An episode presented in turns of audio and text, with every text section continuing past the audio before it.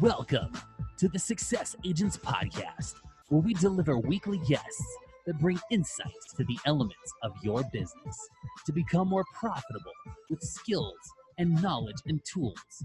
Help you with more automation so you have less procrastination with your host, JP Fluellen. What up, guys?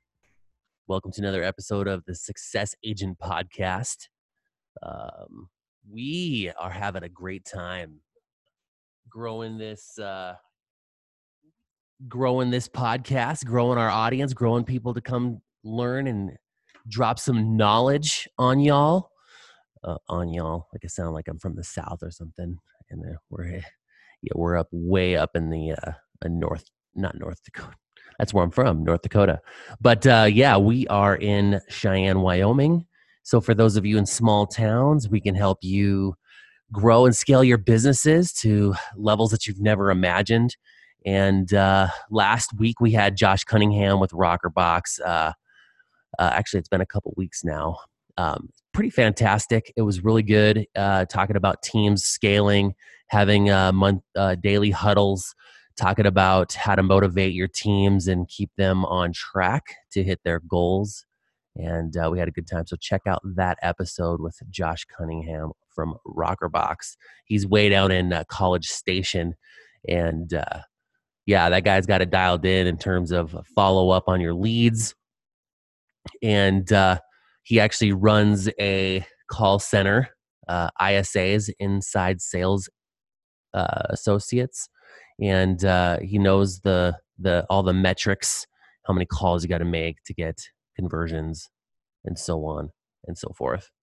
So with that being said, this we're going to be starting a small series on starting from ground zero to uh, actually having a successful business.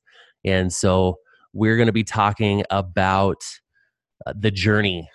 So when you first get in the business and you're like, oh, this is a fantastic opportunity, unlimited income potential, and flexible schedule. Well, I'm going to break it to you the reality of it is is that although it may seem flexible uh, our clients dictate our schedules. I've heard it said so many times from different agents all over the place you got to take control of your schedule. You've got to be able to be able to tell your clients with respect that you can't work after five o'clock and not on weekends. Well you can try it. I know from personal experience that you're going to artificially keep your uh, success limited uh, as a result of doing that um, on a lot of fronts. Um, one is, you know, our clients are not always available when we want them to be. And so that can be uh, a difficult way to grow your business. I have seen some agents that just, they, that's just the way it is, you know, and that's fine.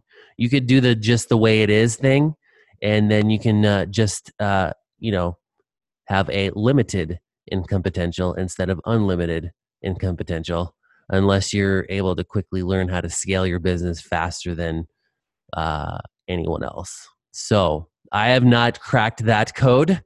I have a successful path that I will show you. And uh, just to kind of give you a little bit of a, a story in terms of when you first get in the business, I think you can learn a lot from just telling the story and then you can just interject your life's experience into that. So prior to getting into real estate, um, I had over 30 jobs before I was 30. So I'm sure there are some of you out there that can relate. Uh, you know, I always knew that sales was going to be the path. I just did not know what was the right path. I was always had this mentality that, you know, I can be in control of what I make if I have some sort of sales commission, you know, that kind of thing. Um, but I've always typically had base salary plus commission. That was kind of the typical story. Uh, for me, um, I did everything from uh, slinging cell phones at colleges way back before there was, you know, these small little phones you could put in your pocket. Um, you know, I'm sure some of you have watched Saved by the Bell. If you haven't, you're not American. I'm just playing. But uh, it, the Zach Morris phone, that big gigantic thing, you know, I was slinging those at uh, community college. Um, and uh, it was interesting like even back then you know trying to get people on this idea of having a phone on them all the time was uh, pretty strange um, so i did that i did car sales i worked at an ag depot for a while doing canister maintenance i sold sunglasses i sold tires i sold service i've sold you name it. I I sold. I actually did. Uh, I was working for a rental car company for a while. I was in the cellular phone industry for about five years.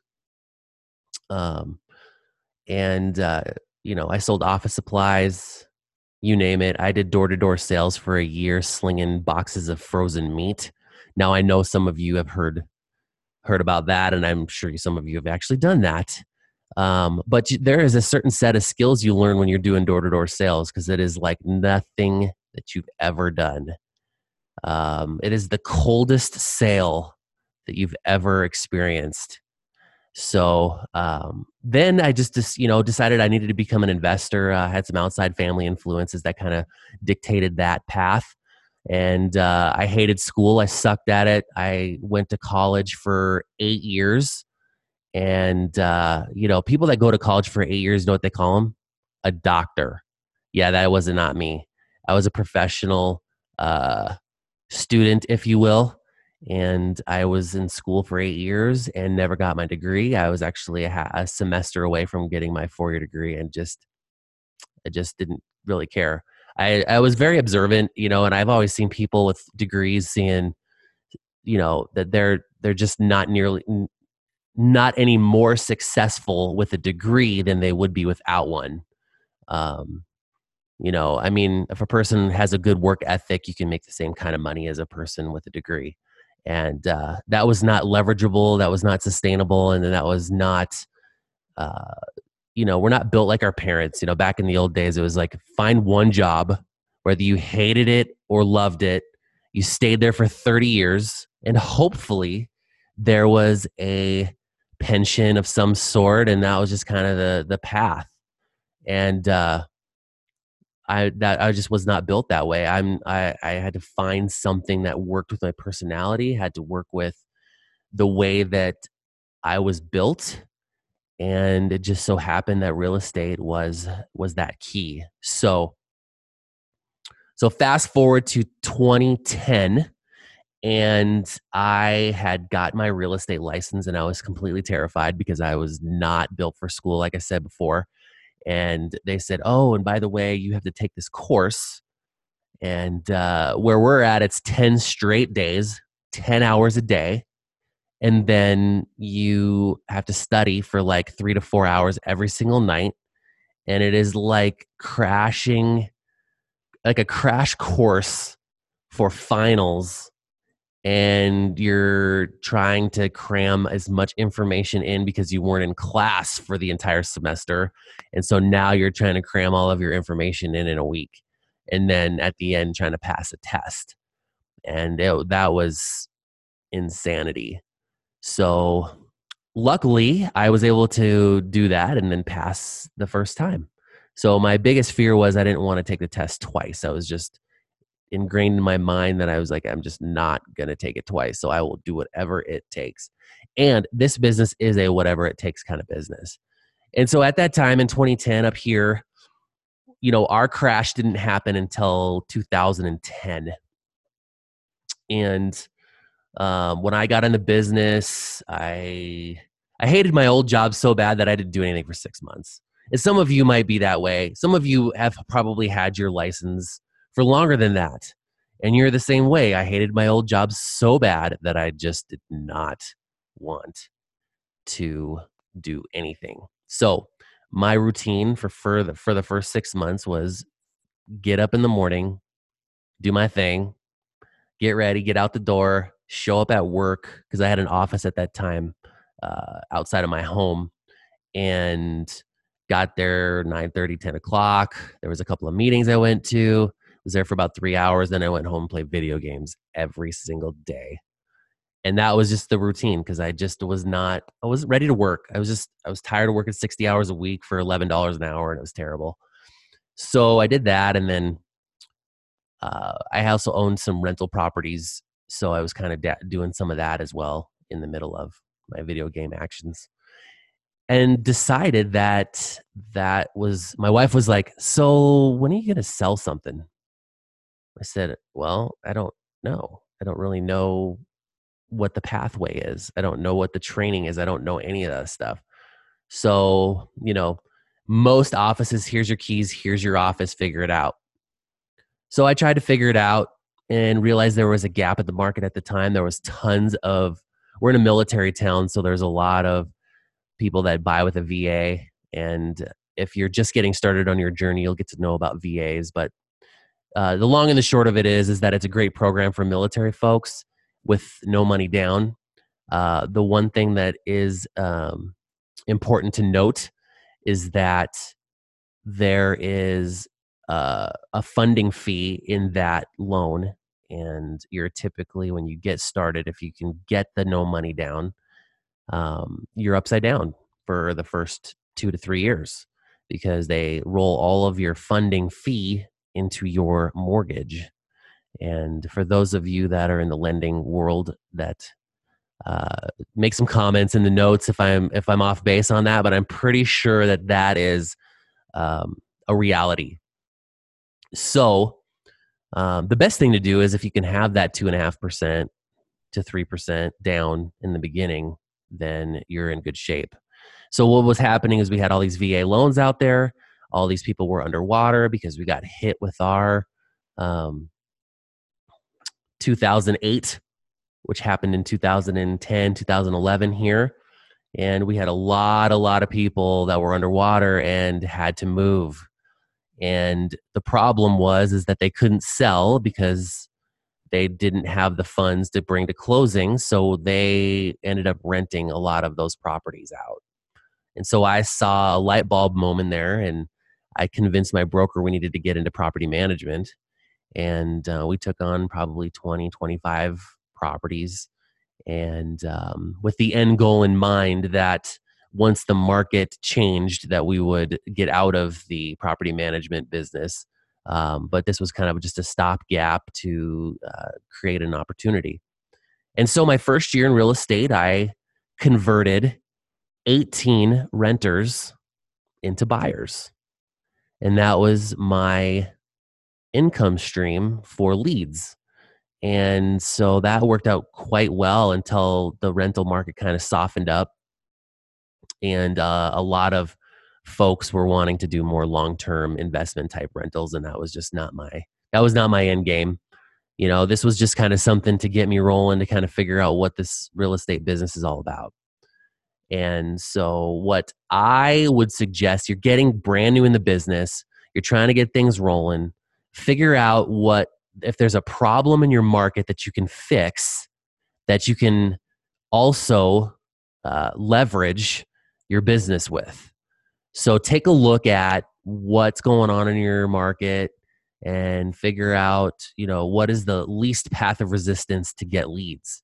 You know, whether that's, you know, you're going to tips groups or you're going to, you know, uh, farmers markets or whatever it is and get out there and hand out business cards and uh, wear always be branded. So one of the things is that you know I, I i got this hat here has my logo on it and um, I all I just you know it's a conversation starter. People are like, oh, what's that Titan real estate team? What's that EXP all about? And so it creates an opportunity for me to have a conversation that you know is a little bit warmer than, what's up, dude? Hey, hi, hi. My name is. What's your name? What do you do? Da da da da da da. It turns into some awkward kind of confrontation. And so you know, always be branded. Uh, that's that's some a, a, word of advice when you're out there in the marketplace and um, so yeah when you first get into business you know make a list of everybody that you know get on facebook start messaging everybody that you know find a niche you know some some way of getting in front of people having real estate conversations and hand out, you know, 20 business cards every single day. And just doing that alone will get you business. But it is a mindset, it is a routine that you have to get in. You have to be entrenched in this world every single day. I tell people all the time that real estate is not a career, it's a lifestyle. You got to live it, breathe it, eat it, you know, every single day. And uh, so I'm going to leave you guys with that one for today. These are just going to be little bite sized tidbits on how to keep it moving in your business. And um, if you guys want to get a hold of me, you can call me anytime. I'm doing free coaching calls. We actually just launched our coaching company, uh, Titan Real uh, Titan Elite Coaching, and uh, more details to come on that. Um, I actually partnered with my wife on that one. She is a psychologist. She's been doing psychology for 15 years and she knows her stuff. She has a unique perspective that I, I think nobody in the industry has. Um, I don't think there's anybody doing coaching uh, from a actual uh, psychological perspective that allows people to uh, think differently when it comes to doing real estate. And um, I also have a book out called The Real Estate Brain uh, Seven Ways on How to Buy Like a Pro. This is actually a really good book for, for real estate agents to give to their clients um, because it talks about the things that we don't talk about with our clients, such as uh, how to behave in the marketplace, multiple different agents, calling different, you know, calling the listing agent instead of the buyer's agent, thinking they're going to get a better deal, like all these different conversations that we wish we had with our clients. And for those of you that um, know what I'm talking about, this is a great book to be able to get out there um, to to your folks so that you can start ha- having some real conversations instead of you know being a pop tart agent where you know, you get a lead coming in, you just pop out of your seat, you just run around and like you're like a chicken with your head cut off, and they're like, "Hey, how many houses do you want to see?" Da, da, da, you know, they don't even know you, dude. They don't know you, and you're just jumping out of your seat to go show them a house. You know, you don't know what's going on on the other end because you didn't have that conversation, and so this just helps have those conversations that we all should be having with our clients about, uh, especially your buyers agents. I know in a lot of areas you've got you're split between listing agents and buyers agents and this is a really good book on just some examples of things that have happened through my career and uh, you know keeping everything anonymous uh, but uh, there's some really good nuggets in there in terms of uh, being able to have those real conversations. That book is out on Amazon right now. Just type in JP Fluellen or the Real Estate Brain. And um, you guys can also uh, reach me on Facebook. Um, I am at uh, JP's real estate page, or you can go to the Titan Real Estate page uh, on Facebook. And uh, if you want to know more about uh, joining our team or joining EXP, uh, just reach out to me, james.fluellen at gmail.com, and we will catch you guys on the next one.